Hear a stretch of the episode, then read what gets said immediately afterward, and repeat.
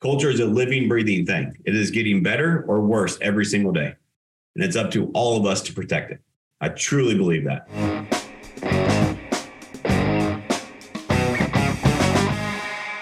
All right, guys. Um, first, thank you for being here. Um, I just I like to start everything, and so we're going to pretend this is day one. Um, and you know, for Haley, I know it's not, and it's not for you either. So for Shelby, so it's we're just going to pretend it is, right? So the goal and the idea of this is, I'm a firm believer. Everything in your life starts with mindset. If your your mindset affects every outcome in your entire life, good, bad, or neutral, and so um, what we're going to do is kind of break down some things mindset related. Um, we're going to discuss what the team is, why the team was started. Um, we're going to discuss our core values and our mission statements, which is our that's our guardrails of how we operate day to day um, that keeps us um, on the right track. And then we're going to break down time management, which I don't believe in time management. Last time I checked, we all have the same 24 hours in a day. So why do some people get more done than others? It's because of the choices that they make. So I don't believe in time management. I believe in choice management. Um, and third and final piece will be accountability. Uh, my definition of accountability is the highest form of love you can show an individual. You think about it, your best friends, the people that are coaches in high school, the people in your life that you look back on and be like, man, I'm really thankful for those people. Those were the people that truly held you accountable. They weren't the people that made you feel okay being mediocre. They pushed you for more. They strive, made you strive for more, and helped you level up in life in one way, shape, or form. And you appreciate that. That's true love. That's true friendship. That's true leadership. That's and that's accountability. And so that's what we believe in. Um, the problem with accountability is most people have been held accountable the wrong way. And so we actually just recorded a podcast on that. You guys should check it out um, when it comes out. But it's um, my definition of accountability is observing or noticing without judgment. So most people have a negative connotation or think accountability is a cuss word because they've been held the wrong way. Like accountability is not to condemn anybody or to judge anybody. It's you said you wanted ABC. I'm partnered with you to help you get it, right? So what got in the way? How can I help improve? And so when you're held accountable the right way, it can actually help you level up in um, in, in life and in business. So that's kind of what the session is going to be on. Um, so let's just start. Let's dive into mindset. So I want to start with, let's go real estate specific. Let's start there. You may or may not be aware, this is a National Association of Realtors stat. 87% of real estate state agents fail within their first three years. 87% of new real estate agents fail within their first three years in the business. What's even crazier is of that 13% that make it, 80% of those would make more money working in McDonald's than they do in real estate. Oh no. According to National Association of Realtors, the average real estate agent makes less than minimum wage. It's not what you see on TV. It's not all of that. So this is a wake up call to let you know this this career is not easy. However, Haley, you just came to me from a little bit of lunch conversation and said, "Wow, your practices work." They do if you work them. And so we have a great track record of success. Um, our record speaks for itself. Number one team in the state of Missouri. We know how to get you successful. However, I tell you those stats to let you know that it's this business won't do it for you, especially in this normalizing marketplace. It's up to you to put in the work, follow the process, and the process works. Okay. So, why was the team created? Part of your onboarding, Haley and Shelby, if you want to watch this too, get with Amanda. Um, but part of our onboarding for agents is watching my Tahoe speech, where I kind of broke down our personal story and listening to Amanda and I's podcast that we did where we told our story, where we come from, what we went through, why we started the team.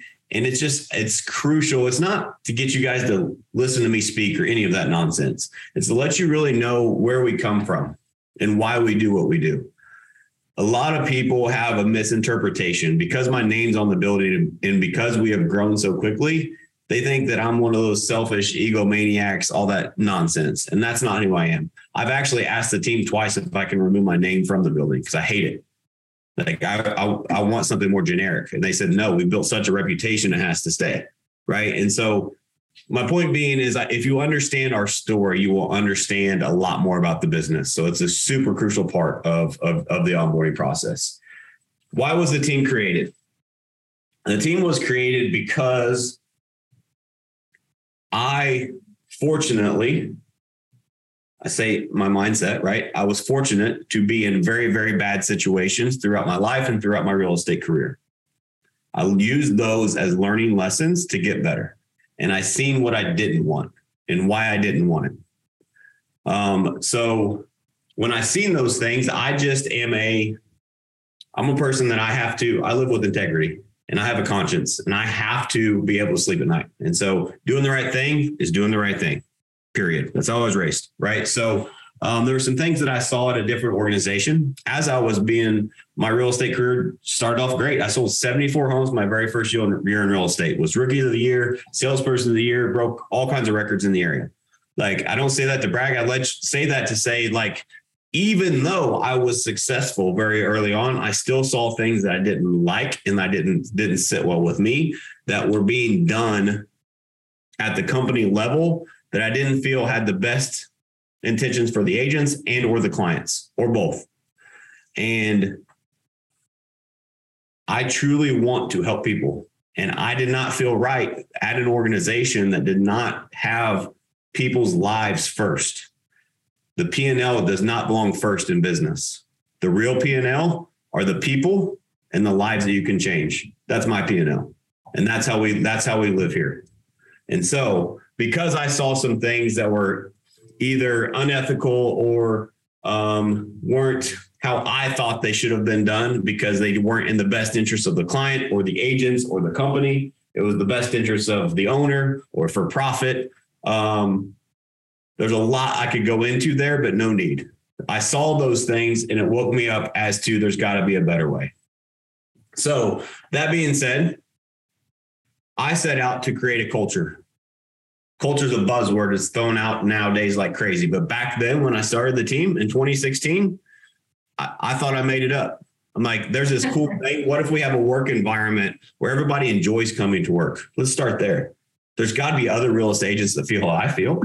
What if I could create the environment where real estate agents can come and enjoy what they do, know that their company has their back, know that they're able to help people buy and sell the biggest asset of their lives and enjoy it and know that they're doing the right thing by the community? What if buyers and sellers in the community could come to, come to a real estate company and actually trust them when they're buying or selling the biggest purchase of their life? Like, what a crazy idea.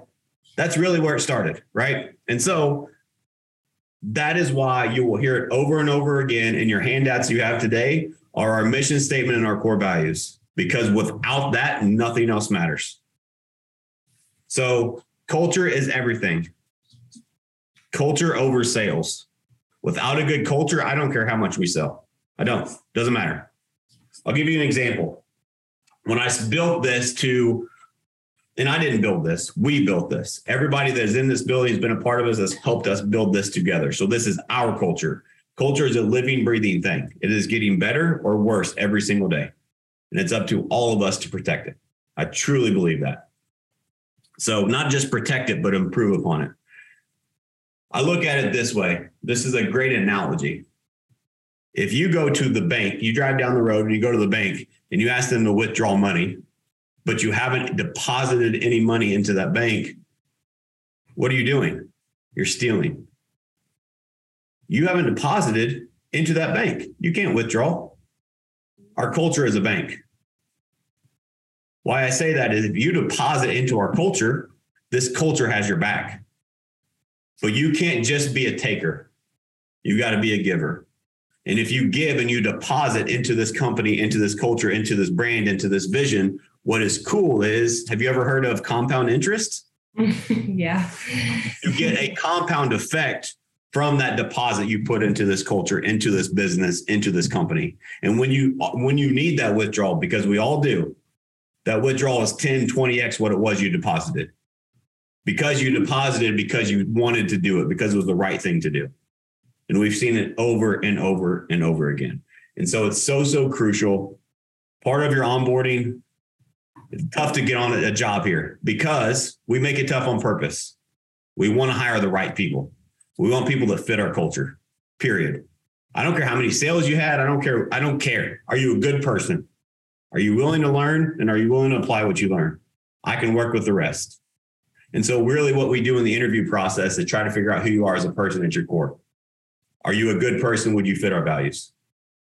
So, that being said, you guys are in our circle now. So, you're protected. You ever seen the movie Bubble Boy? Yeah. You're in our bubble. Yeah. Right? You're in our bubble now.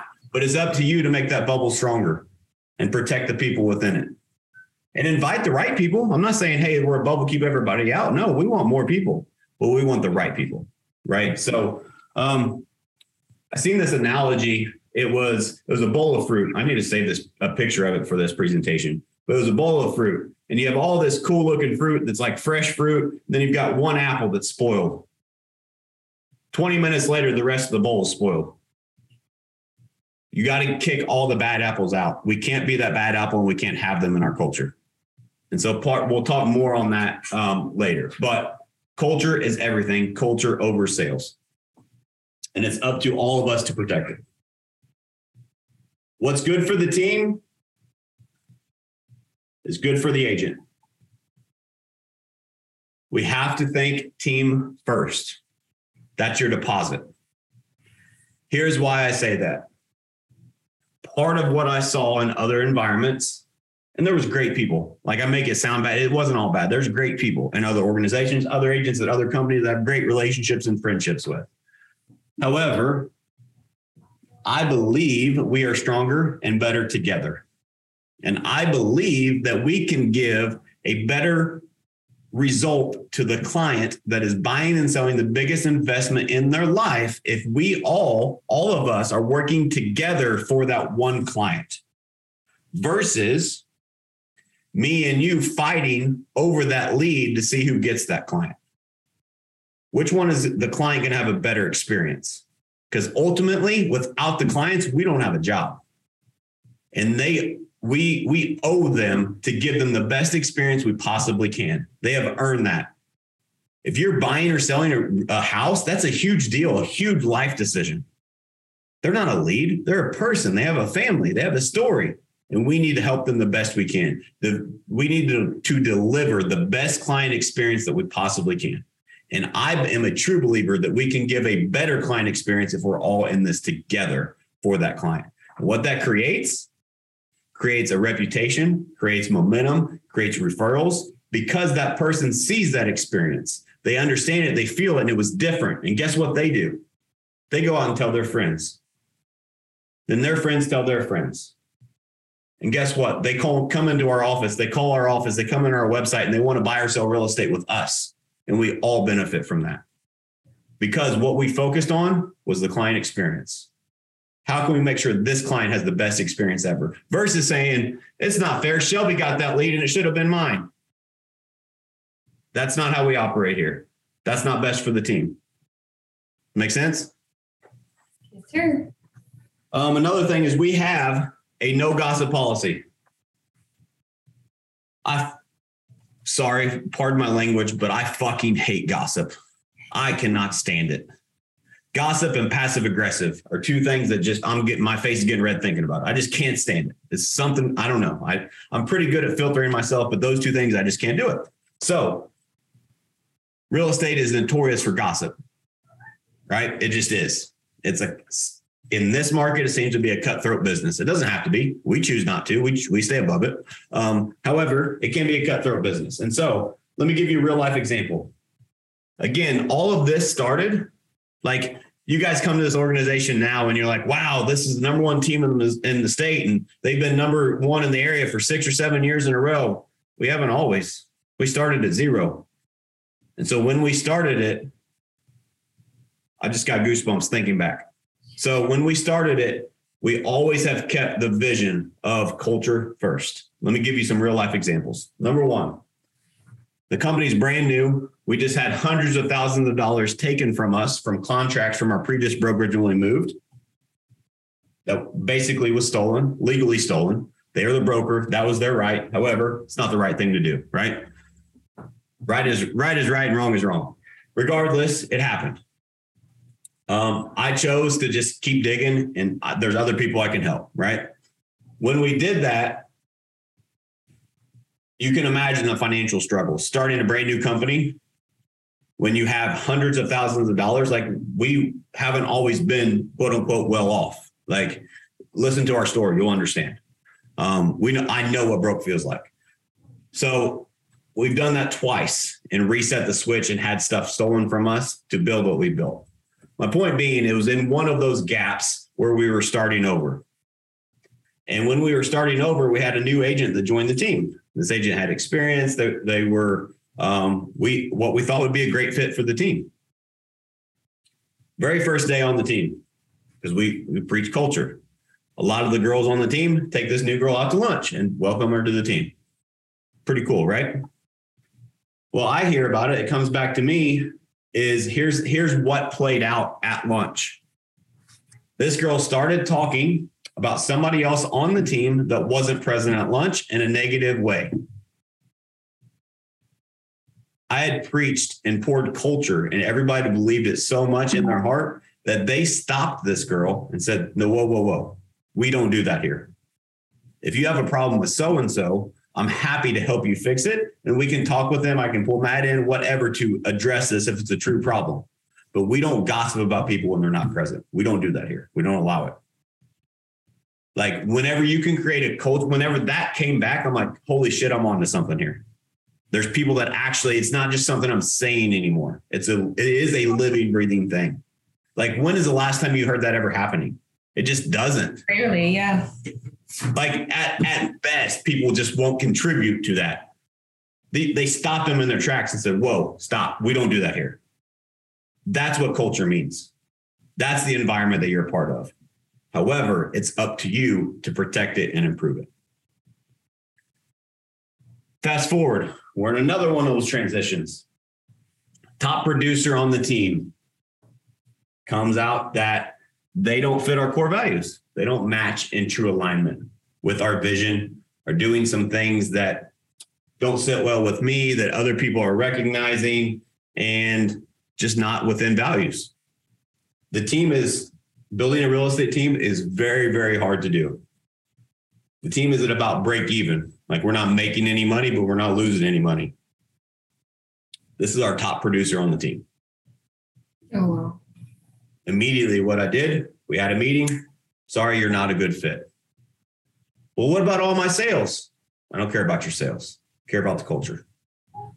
And you're not contributing to the culture, you're taking away. And so you can take away somewhere else. Wow. We lost money for the next six months. But I believed in culture. I believed if we do the right thing, eventually enough good people will join and want to be a part of it. So I tell you that story to let you know that this isn't just theory. This is what we do. Yes, I want you to sell a lot of houses. Yes, I want you to do great things.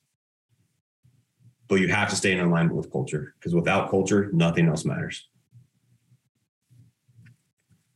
All right. Um, culture polices itself. Going back to the uh, gossip story, that's an example of I'll, you'll hear me say it from time to time. Our culture polices itself, meaning I don't have to get involved. If I do, it's very rarely, and I'm happy to. But it's because we all have clear guidelines of what our values are. And if you are outside of values, we're going to have that conversation. Like, and we're going to resolve it. A lot of people look at conflict as it's a bad thing. I love conflict. Without conflict, you have no resolution. I want to resolve things. I don't want things to fester. If you just let it fester, it gets worse, and then you blow your blow your lid one day, right? Like so, when I say I love conflict, it's not like I want to go have arguments and fights. I love conflict because of what it produces. It produces resolutions. So anyway, try the the culture polices itself. Um, we are a client. I kind of hit on this earlier. Our team model doing everything for the client. So we call that client centric, and you'll see that in your buyer's presentation. Everything we do, the client's in. The, so here's a visual representation. You'll see it, but here's the client in the middle, and then we have departments around the client that serves the client. Right. Most real estate companies have the agent and the agent is doing these things and the client's one of them right so the agent's in the center we are client centric doing what we can to give the client the best experience versus well i'm an agent and blah blah whatever whatever agents do. Like we are team first, client clients first, then the agents, then the company, right? Like it's it has to go that way. So we have to be client centric. I said that backwards. Clients first, the team next. You serve the client, you serve the team. I promise you will get everything that you want. All right, um, let's go over the mission statement. Who wants to read that? Will you guys read that out loud? Yeah. Okay. Um, every day, our company will passionately exceed the expectations of the buyer, seller, and agents that we serve by guiding them to have smooth, successful transactions. We will develop the careers of our family and agents and staff through hard work, integrity, and proven processes that are the best in the industry. Right. And so what you'll see is that there's definitions for all the the highlighted words. Um, and so we don't need to do that here, but I please take the time to do that and understand what that means. What I think a lot of so here's where a lot of cultures and companies go wrong. They create a mission statement, they talk about a few core values, they hang them on the wall and they talk about them once a year. we live it, we breathe it, that's who we are. Like if you stay within those guardrails, great things happen. All right. Um, so now let's go to core values. And Haley, this should have been a part of your contract, correct? Yes. So, okay. So I'm going to assume that you read through that before you signed. Okay. So keep a copy of this because again, our core values we we go by ready, right? Hey, that's our core values. That's that's our acronym so we can remember right? It's R E A D I I. That's how we remember it, right? However, there's a lot more to just the word relationship. And so all these paragraphs are extremely important. And you'll get to know during our, our weekly meeting cadences. We talk about core values a lot. We talk about our, we go over our mission statement all the time. We congratulate people based on core values. I coach people up based on core values. Like it, it is who we are. And so it's very important that you understand what each of these mean and I challenge you to figure out what they mean to you because all of these I have found relate to somebody in some way. And you may relate to them a tad different than this definition.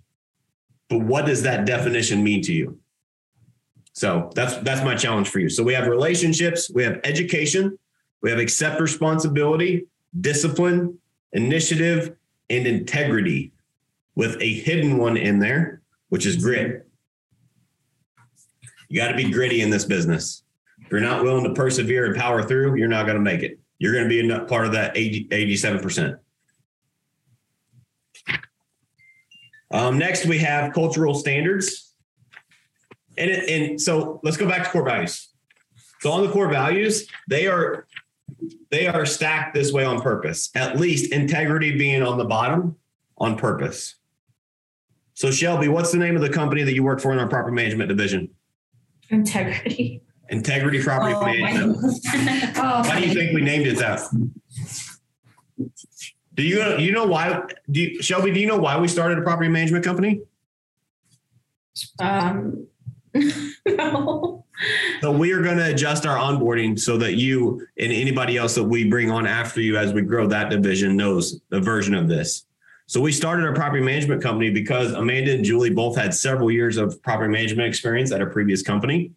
Um, they witnessed some of the same things and trials and tribulations I did in the real estate. It just happened to be the same company.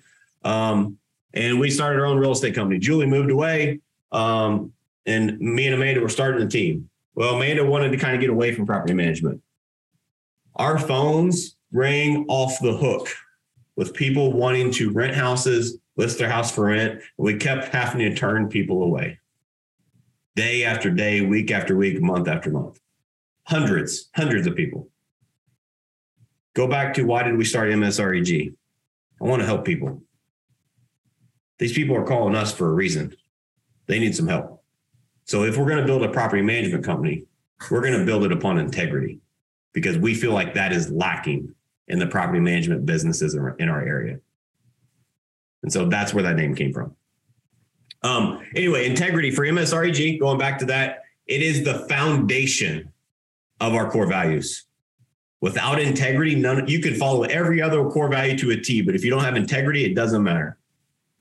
My definition of integrity is doing the right thing, even when, no, let me rephrase that doing the right thing, especially when no one is watching. My definition of integrity is doing the right thing, especially when no one is watching. When you think about that, that says a lot about a person. What are you doing when nobody's around? Are you take are you cutting corners? Are you doing the right thing because it's the right thing? All right. Cultural standards. Be a positive contributor to the team culture and core values. Be a positive influence in the office and the community. Be present, prepared, and a positive influence for team meetings, trainings, huddles, and team events. Have you guys ever seen the movie Mr. Popper's Penguins? No.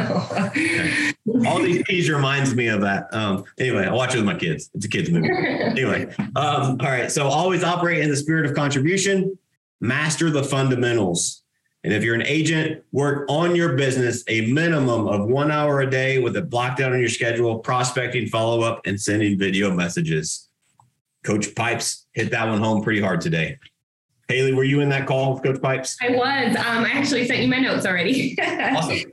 So you um, really pointed out like the um, that it was really cool because I after going off these cultural standards, that's what you reviewed today in that message um, after the meeting was reverting back to being ready. Are you really ready if you're driving? And it just made so much sense. So I see it all click together. Yep. It's it is it's the same message, just delivered in a different way because Mhm. this wins. I know it wins. This is the roadmap. The proof is in our results. You just have to follow the roadmap. Most side note, where most real estate agents fails, they fall for shiny object syndrome. Oh, there's this new lead, this one opportunity, this crazy chance of a unicorns and rainbows. The basics win every time, over and over and over. Consistency and discipline. When it talks about master the fundamentals and like where what's the layout for that? Like I know like It's what coming. fundamentals are you talking Remember, this is session one for you. Okay. So prospecting, role playing, scripting, presentations, how you show a property, um, the basics. Okay. Um,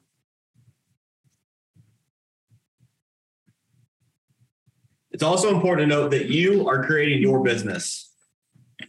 Yes, you're a part of a team, but you need to treat your business like it's a business. Whether I think this applies to everybody in the world. Too many people clock in and clock out and just go through the motions.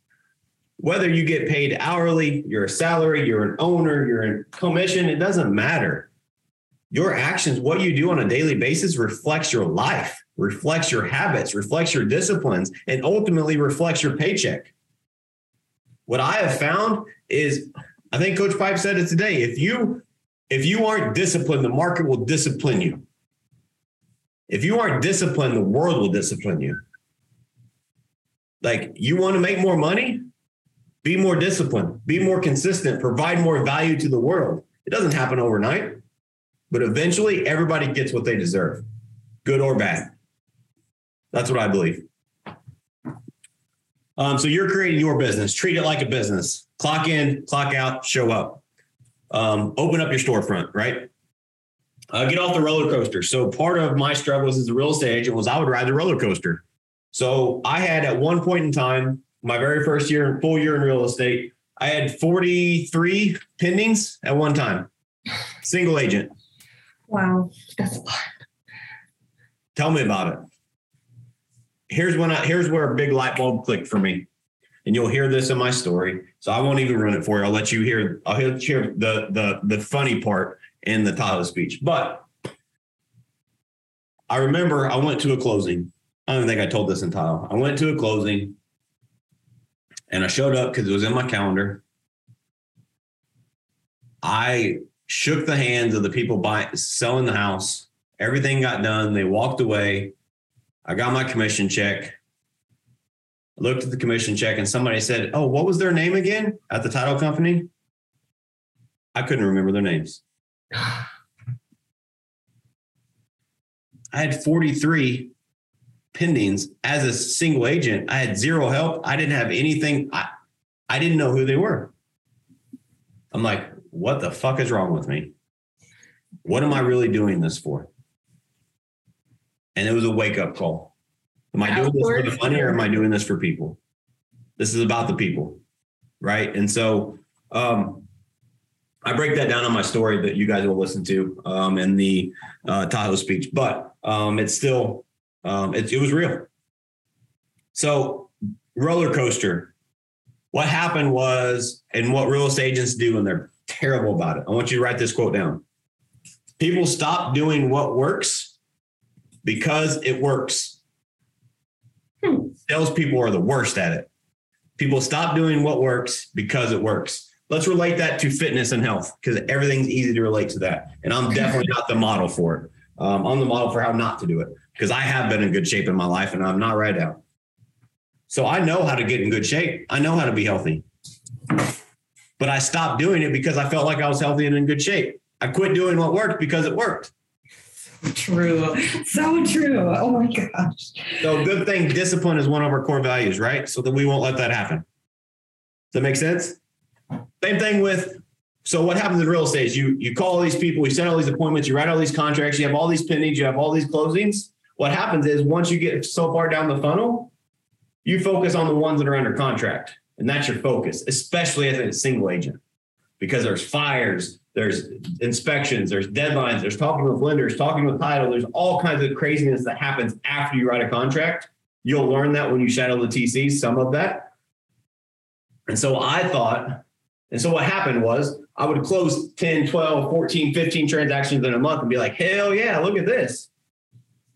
But then I wouldn't make money for two months because I babysat those files to get them to closing. And then I had to start all over again. Mm. It was a roller coaster, right? Roller coasters, I love them. I'm an adrenaline junkie, but the real estate roller coaster sucks. And what I, what we have created here is a way for you to get off of that roller coaster. We have created a predictable real estate business. We will break down and show you if you do A, B, and C, you will get X, Y, and Z. And if you want X, Y, and Z, we can reverse engineer that. All you have to do is A, B, and C. It's pretty simple. It's not easy, but it's simple. The path is in the math. So, part of the reason we've been able to do that is because we can allow our agents to have tunnel vision and focus on what they're good at. We call that, and I'm jumping ahead, but we call that dollar productive activities. We'll get on that when we talk about time management. But we can create a predictable business model for you to make sure that you don't ride that roller coaster. You just have to trust the process. Um, we'll do a goal setting session that will kind of break down some of those numbers and those metrics. Um, also, Haley, do you know? You probably don't. Write down this note to um, send me a Google chat to get uh, your playbook to 20 closings. I want to send you a copy of that. Okay. Um, and we need to add that to the session too. I'll make a note of myself, but I want to send you a copy of that because that breaks down some of that math. But I want you to have that. That's our playbook of you talked about the fundamentals. That's a great start of our fundamentals. I think I saw that somewhere. So, okay. Cool. Um, as a matter of fact, Sean's been super helpful. You're sitting next to him. Ask him for a copy of it. Okay, awesome. Um, yeah, and we'll break down how do closings relate to appointments, agency agreements, contacts, and calls. So basically, what I can do is I can tell you if you make if you make X amount of calls, that equals X amount of money for you. Like I'll break it down. It's there. It's there's math. We track everything, and so I've seen it time and, and of course there's a little bit of variation. Give me five percent of skill set of time you called, um, the mode of the buyer, seller, whatever. But Action Inc. produces results over and over and over again. Here's what I will tell you. Our predictors have never, there has never been somebody that has done the action required to get the result that has not received the result based upon the action they've taken. The people that haven't received the result is because they didn't take the action. Marketing is math, is what I've learned. Yep. yep. Um, also, here at Matt Smith Real Estate Group, we're a family. We truly are. That's part of our culture. I have to, have to ask you a question. Did your family have dysfunction? You have a crazy uncle? You have problems in your Oh, family? yeah. I do. Do you? yep. We all do, right? I do too. Well, so do we at MSREG. We're not perfect. But when that family has dysfunction, what do we do? We help them up. We give them a hand up, right? We don't kick them while they're down. We help each other because we're family. So I tell you that to let you know we are family, but we're not perfect. And if we st- slip, we stumble, just help us so we can help you. We're not perfect. We always have each other's backs and we live and breathe by our core values. Like that's our guardrails. And so as you're going through onboarding, it already hasn't been perfect, right? Because we have dysfunction. We're not perfect. So just go roll with the punches with us and realize that we have the best intentions and we will work through it together. Um, all right. So congratulations. You both are now a part of our family. You made the cut. But with great power comes great responsibility. Like I said with culture, you protect your family, right? We're your family. Protect it. Also, I talk a lot about culture, and we have more agents coming on too. And a lot of people think, well, you bring people on, how are you going to make sure that you maintain culture? Because most people are used to corporate America. And I just think differently than other people. I like to challenge things. And so I know bringing you on this team is going to shift our culture. I'm not an idiot. Adding new people is going to change things. Adding one person, adding 10, adding 100, doesn't matter. It's going to change. But I'm bringing you in to change it in a very strategic way. So I'm going to let you in on a little secret. We heard from Bill Pipes today. Most agents that aren't gonna aren't going to succeed because they don't have the skill, they don't take the action. That's what it boils down to. So guess what I am forcing a force multiplier of bringing in new people that are hungry, that want big goals, that are willing to do great things and take the action. Because if Haley comes in and starts dominating, setting all kinds of appointments as the new girl, there's somebody over here that's comfortable, hasn't been taking the action that you're going to come up to. They're going to be like, holy shit, what's she doing? And you're going to inspire and motivate, and we all rise together. Rising tide rises all ships. So I need you. Here's your job, Haley. Can I ask you a favor? Anything.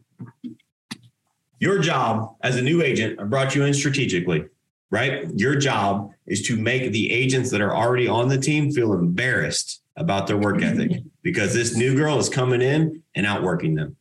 I've never had like um, a boss or a leader ever view it or say it that way. That is really cool. Can you do that for me? Yes, definitely. Love it. All right. Any questions on any of that mindset related stuff? No, sir. Okay. Let's get into time management slash choice management. So I already gave you my spiel. We all have the same 24 hours in a day. Last time I checked, we all have the same seven days a week. So how does this person get this much done when this person gets this much done? It boils down to the choices they make. If you boil it down to its simplest form, which I live my life by the KISS principle, it's because I'm not very bright. So I have to simplify things. Keep it simple, stupid, right? So the simplified version is the choices they make produce better results. So I don't want you to focus on time because we can't control it. But we can control the choices of what we're doing with the time we do have. So we have a couple of tools for that.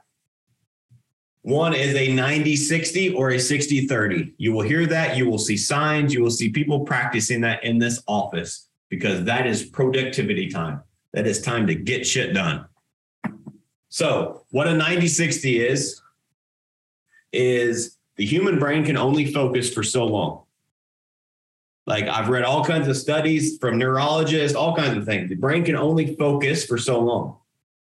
But if you are able to have tunnel vision, block out everything, earbuds work great. Put your phone on silent or airplane mode, set it out of reach, set a timer. This is how I do it.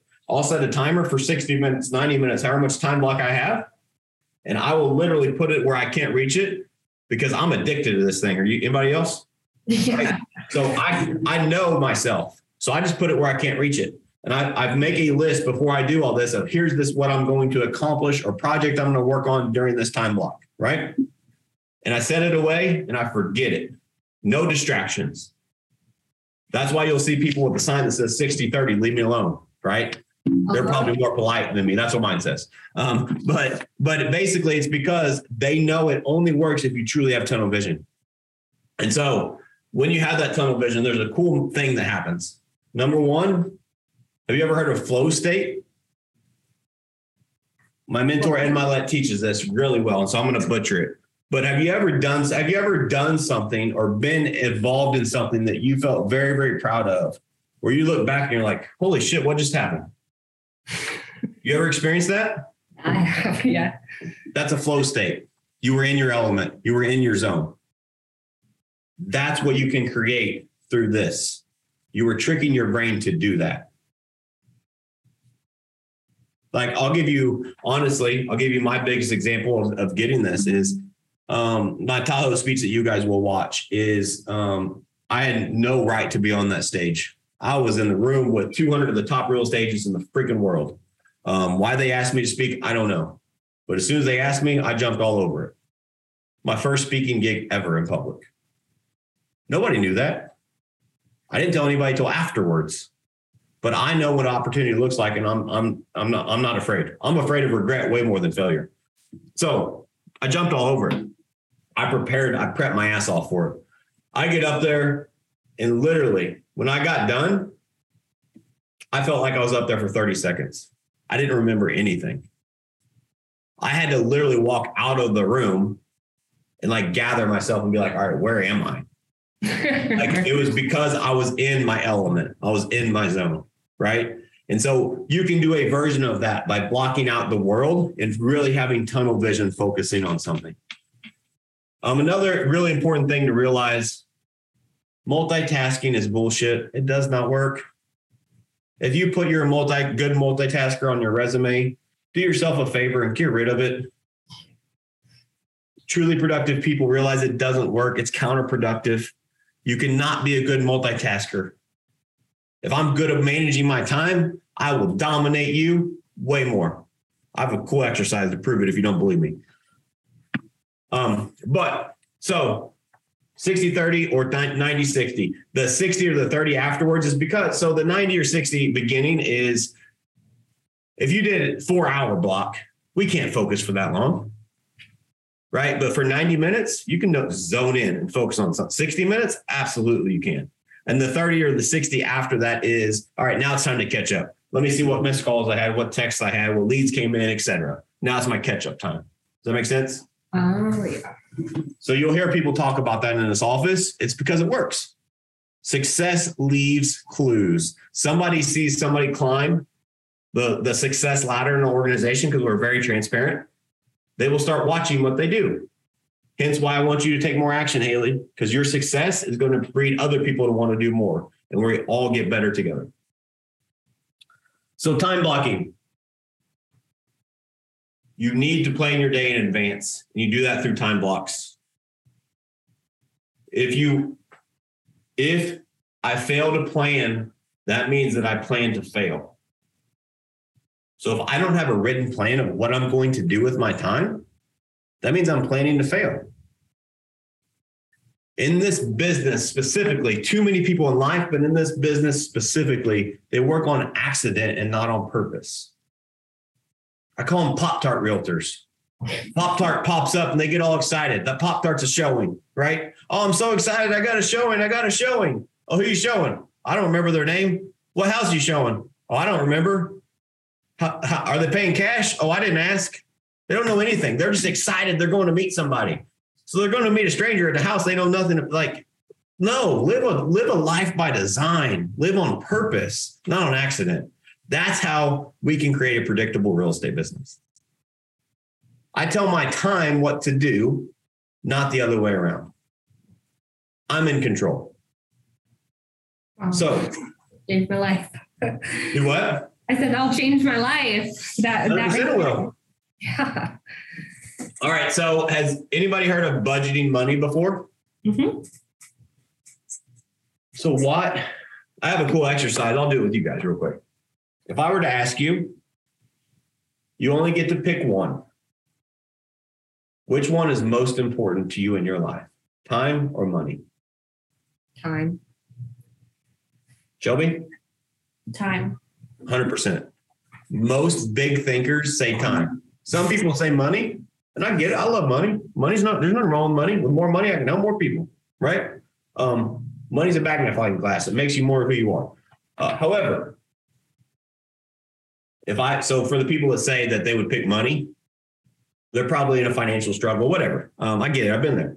Um, and I've been the person that said money before because I fucking needed it. Um, so, but if I were to say, hey, I'll give you a million dollars, you'd be excited. Better yet, I'll give you $10 million. You'd be excited, right? You, nothing could ruin your day. You'd be on top of the world. I just got $10 million. Nothing will make you in a bad mood. What if I told you the only way you could take that is if you did not wake up tomorrow?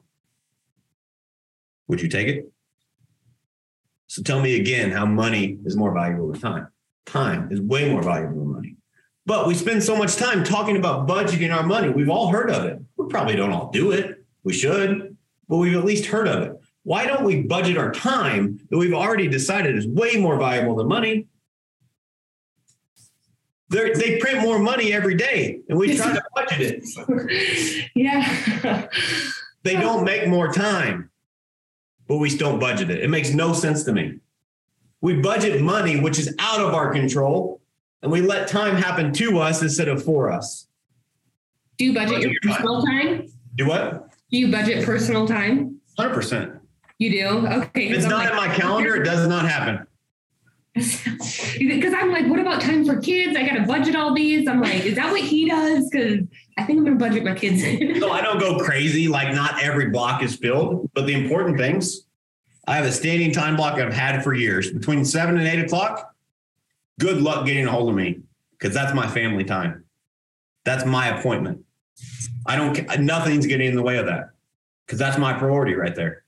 Does that make sense? Mhm. So, but I'm confident in saying that because I planned for it. So I got everything else done before then, so I don't have to play catch up. I planned for it. I budgeted for that. Does that make sense? Yes, 100%. Cool. All right. Um, another thing, and this is a pet peeve of mine too. Being busy is not a good thing. Quit wearing busy like it's a badge of honor. Like you don't get a trophy for being busy. Strive to be productive. That's what matters. That's what serves the world. Most people that say that they're busy, it's because they want that pat on the back because they're busy, but they're truly busy because they're keeping themselves from productivity because they're scared of failing. Strive to be productive. Remove busy from your vocabulary. It does not serve the world. Um, all right, managing your time. I said earlier we can create a predictable business. How we can do that is as an agent on this team, you are focused on three things and nothing else. Because every part of the other of the real estate transaction we will take from you. So again, we're client centric. So we have a transactions department that can take care of that. We have a marketing department that takes care of that, et cetera, et cetera, et cetera. Right? You are responsible for three things. They're called dollar productive activities. When I was creating the team, it was a light bulb moment for me. I only get paid when I sell a home. Why in the hell am I spending my time, probably 60, 70% of my time, chasing paperwork, checking in with lenders, doing administrative tasks, marketing for, for other leads? Why am I spending my time doing that when I make money when I'm face to face with people? So that's what we created is I want you, Haley, as an agent to do the things that make you money. And everything else, I want to take off your plate so you can do more of the things to make you money so you can make more money and help more people. That make sense? Is that the belly button to belly button? You're talking face That's to face? right. Okay. So your dollar productive activities, you get paid to do three things. Write these down. Dollar productive activities. Prospect, show, and negotiate. I'll say it again. Prospect, show, negotiate. I want you to say this with me. I'm going to repeat it, then we're going to do it together. Prospecting is my job, and I'm good at it. Ready? One, two, three. Prospecting, is my job, and I'm good I'm at it. good at it. All right. Bill Pipes hammered that one home already today, but similar message, right? Um, showing.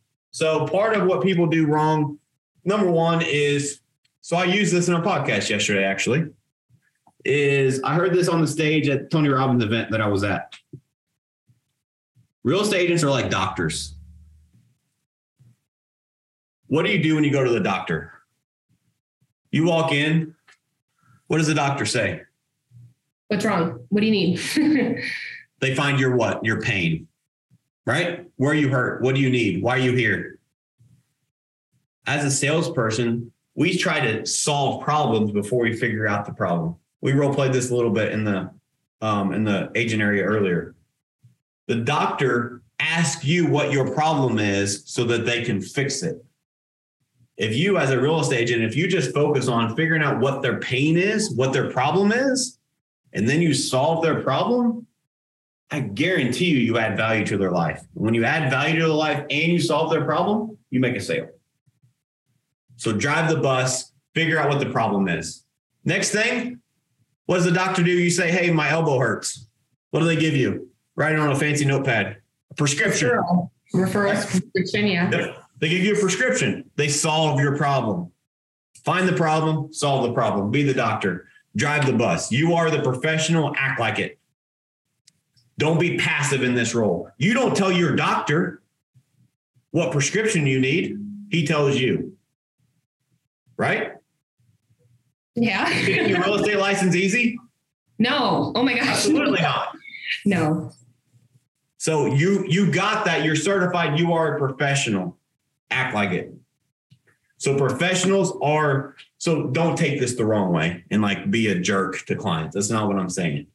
But clients need you to guide them through the process. I see agents be way too passive. And you have to build that relationship and deposit into that business relationship account with your clients so they trust you. You build rapport and trust. But when you do that, you drive the bus, is the analogy I use. Don't let your clients tell you what's next. You educate and inform them on what's next. Hey, you you you found the the perfect house. I love it. I love that you guys like this house. Let's go back and make an offer and make it yours. Versus most agents wait on the client to say, "Yeah, I think this is the one." What are you doing to facilitate to see if this is the one for them to help them make that decision? versus you waiting on them to tell you, I want to go see a house or I want to buy this house. It is your job to be a facilitator to facilitate them to make the right decision for them and their family. And you do that through asking great questions. So get in the driver's seats. You are the real estate professional. Another thing too that we do, uh, you'll hear me say it. It's one of our kind of our themes right now. Uh, belly button to belly button is our theme. So glad you remember that. That's cool that it sticks out. Um, however, surprise showings are a great way to get belly button to belly button. Don't wait on the client to tell you, hey, I want to go see this property. I met with you. I know what you're interested in. Same thing goes for you, Shelby. If you know what a, a tenant is looking for, why wait? And say, ask, have them call. Hey, we just got this new property. It fits a lot of the criteria you and your wife Sally were looking for. I got it booked for four o'clock today. See you guys there. What value does that provide to them? versus you sending to them and say, hey, let me know what you think. That's not what salespeople do. That's not what professionals do. That's what amateurs do. We're professionals. It's all about the client experience. The number number one complaint I hear about real estate agents is lack of communication. Number two is my real estate agent didn't do anything for me. I found the house for myself. They just opened the door. Don't be a door opener. Be a real estate professional. There's a big difference. All right, and then negotiate. Um, negotiations are writing offers, counter offers, inspections, anything that you're negotiating because you have to have your license to do that. Um, so that is still under your realm, and it's a very, very important part of what you do. The better you become at negotiating, the more clients that you will be able to serve, the better deals you get for them, the more they'll be able to buy, et cetera. So here's my secret on negotiation. I play chess and not checkers. I start with the end in mind. What is the end result that makes sense for my client? I'm going to start here, and the path is going to take us to here. Start with the end in mind. It will change the way you negotiate. Um, lean on lean on your pod leader, lean on me, lean on your mentor to help you with that. And other experienced team agents, again, we are here to help. We are a team working together. So if you're struggling with one of your clients, lean on us. We're here to help you. Shelby, you too. If you need some help with a tenant, you need you're double booked on showings, ask one of our agents. We got you. Um, so and and also it's important to note, I said this earlier, I kind of hinted on it, is there are some there's some cutthroat things in our area. And us being, I'm just gonna say it, I say this humbly, but us being the best, we have targets on our back. Always, without fail, kill them with kindness. Don't get in the weeds. It's not worth it. A client's talking bad about another real estate agent. Don't go there. Don't go there. A real estate agent's yelling, screaming at you. Don't go there. We are the professional. We stay above it. We don't fall into that drama and gossip. Um, we also have a daily tracker. Um, you will get a copy of that. Um, that will will show you how to fill out, break down, and it's really really important to, to help plan your day. It has time blocks on it. It has a number of calls. It has successful things you should do as an agent. Um, but the numbers matter. And that's how you create a predictable business, and we will show you how. I have another saying. Have you ever heard uh, "Eat your frog first? You guys ever heard that? Mm-mm. Oh, you're frozen. So are you. Simon says move. Oh, I hear you. Can you guys hear me now? We can hear you. We just you're frozen. Okay. Oh, my face isn't all goofy. That's always the best. Um, all right. So um, eat your frog first. I say that because it's the tough things that you know you need to do today that we tend to push off and we procrastinate. Master your mornings. Whatever that tough thing is that you don't want to do today, but you know needs to be done, i.e., prospecting, do it first. It sets up positive momentum for the rest of your day. Because once you knock that out, how do you have you guys ever been on a health kick where you're like, I'm I'm gonna lose some weight. I'm gonna go to the gym. I'm gonna start eating healthy. You guys ever done that? Every day. Okay. what happens when you wake up that morning you're like, I don't want to work out, but you have that mindset, you're like, I'm gonna do it anyway, and you push through. How do you feel when you got done with that workout? Accomplished. A fuck fucking amazing Yeah. right? You feel on top of the world because you didn't negotiate with yourself and you kept your commitment to you. That's how you build self confidence, number one. But number two is that's what happens when you master your mornings because you know you need to do it. The further you push it to later in the day, the bigger it gets. Knock it out and build that feeling of accomplishment to help carry over the rest of the day. We will give you an ideal weekly schedule. Um, it's just an idea of what your day should look like as a real estate agent. Um, it's a guide, if you will. And so we'll break that down for you, um, what that kind of looks like, what the average day looks like. Um, it's pretty cool stuff to help you plan your day accordingly. Um, any questions on time management?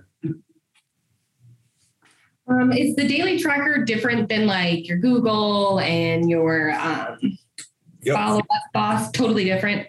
Yep. So it's just it's an old fashioned paper sheet that you write you can write on. Oh, okay. So you can have it at your desk. Um, yeah, if you don't get training on that this week, uh, next week, um, let me know and we'll go through that. But that's part of our process. You should you should have a video and um, we have them printed out by the printer. So if you have questions, ask another agent. They can help you with that. Um, all right, last but definitely not least, this is the foundation. Just like integrity was last, it's the foundation. None of that stuff matters without accountability. You remember what my definition of accountability is? Let me review over here. Um, you spoke a lot to me. I have no idea right now. It's the highest form of love you can show an individual.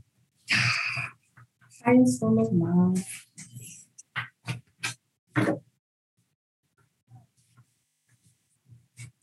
And to help hold people accountable the correct way, you have to observe and notice without judgment.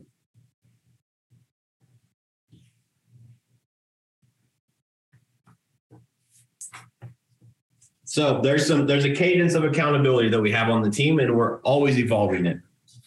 So part of our dysfunction, remember, dysfunctional family that we are, is that things change around here. So roll with it. We're changing for the better. And we may change and we fall on our face. But guess what? We get back up, we dust ourselves off and we go a different direction. Um, so part of that is we have morning huddles. You may have been a part of one or two of those already. If not, we have them tomorrow. You can join. Um, and it's basically a way to be a forum for everybody. Um, we're going to adjust those now that we have pod leaders to have more accountability tied to them. Uh, but um, that is, please don't give away my secret. But one of the most important things of the morning huddle is to make sure agents are up and out of bed and aren't still in their pajamas. because agents tend to get lazy and do that. Um, so anyway, uh, but no, it's accountability. It's like, hey, what are you going to do today? Um, all right, can I hold you accountable? How did you did you accomplish things yesterday, et cetera, right? Um, anything you need help with, any struggles you have, blah blah blah, all that good stuff. Um, we have accountability tools such as the Daily Tracker. We use this cool software called Sisu. That's where the magic happens in us delineating these numbers and what they mean and how we can help you improve your business. So here's an example. Like it's so important that you track your numbers. Let me give you an example why. If you are making the calls, you've got the scripting down, you're setting the appointments, they're showing up, you're meeting them, but you're not, they're not signing an agreement with you. That shows me where your hole is in your training that I can help you fill so that you can make more money and help more people. Negotiation, I'm assuming. Well, it's it, presenting negotiation. Yeah, It- yeah. There, so that's it's a real thing that happens a lot. Is people get scared to ask for that commitment, right? Um, so we'll go through that when we get there. Um, however, it allows me to find gaps in what we can improve. And what's cool about gaps is it sounds negative, but it's not. It's super positive because that's where the growth is. And if you want to grow, you got to have gaps. If you're perfect at everything, you can't improve, right? When you have gro- gaps, we can find rooms for growth. Um, we have self-directed work groups, which we're just finishing up our last round. We'll start those again. Um, but that's uh, basically peer-to-peer accountability groups that we do weekly um, that are very, very effective. Uh, we also we also just believe in being disciplined, right? So going back to our core values is if you tell me you're going to do something, I'm I was raised to take people on their word. I'm going to assume that you did it. If you didn't do it, tell me why you couldn't get it done. Like right, like that's that's what grown-ups do. So, um, but accountability truly is so important because I feel like this lacks is lacking a lot in real estate. Is because as a salesperson, there are times where you sell a big house and you make a big commission check and you don't think you need to follow the process anymore. I don't need to be accountable. I had a great month, but I know what happens three months later. You're starving. It's because you didn't, you weren't willing to be held accountable to the system and the process that works. So here's what I will end on. Here's the power of accountability. We have so many people on this team that came from other organizations. that came with zero real estate experience that have truly changed their life being a part of this team. And I mean, change your life financially, health wise, um, physically, mentally, everything. That's what we do here. But why we were able to do that is because we have such a family and culture of accountability that we truly believe that if I hold you accountable, you can't get offended because that's me showing you love. I'm holding you accountable, not for me, it's for you. You told me you wanted A, B, and C. I partnered with you to accomplish it. Let's do it together. And sometimes accountability, love, and support doesn't always feel like love and support. There's a thing called tough love. Sometimes you'll get that. because that's what truly helps you get to your goal. That's what helps you change your life. You will hear, as an example, something that stands out is Tasha. She told me yesterday in um, she's one of our pod leaders. Uh, she told me yesterday in a, a pod leader meeting that um, some tough love and accountability. If she looks back, that right there is the one thing that's helped her transform her life. She accomplished her 10 year goals. She was at another real estate company, wasn't wasn't making it, was going broke, no sales, six months. She came to our team. I forced her to set down goals, different things, helped her work through them. She set down her her big goals were to buy a Jeep Wrangler. She's driving a Jeep Wrangler. Her big goals were to take her family to the beach because they'd never been out of the state. In year one, guess where she took her parents? All inclusive resort in Mexico. She wanted to have a lot of money in her savings account because she figured that right there would mean that she made it. She accomplished that. She wanted to buy a house. She now owns two. Wow. Been with us in three years. That was her 10 year goal. That was such a big goal for her that it took me forever to get that out of her. But because she dug deep and figured out why she wanted those and was willing to be held accountable, she accomplished them in three. That's the power of accountability. Wow. Good thing she's my pod leader. Ask her about it. She'll tell you. yeah, she's my pod leader. She's like, she's one example that just popped in my head. I have, I have several examples of people that have either done it or are on their way to doing it. So, um, but none of that happens without accountability. Awesome. Sorry I went over, but I think this was some good stuff. I hope this was helpful for you guys. It's always a good refresher for me. I refuse to let anybody else do this session because this is what I'm passionate about. So, um, any questions for me? Uh, no, thank you so much. Awesome. Thanks.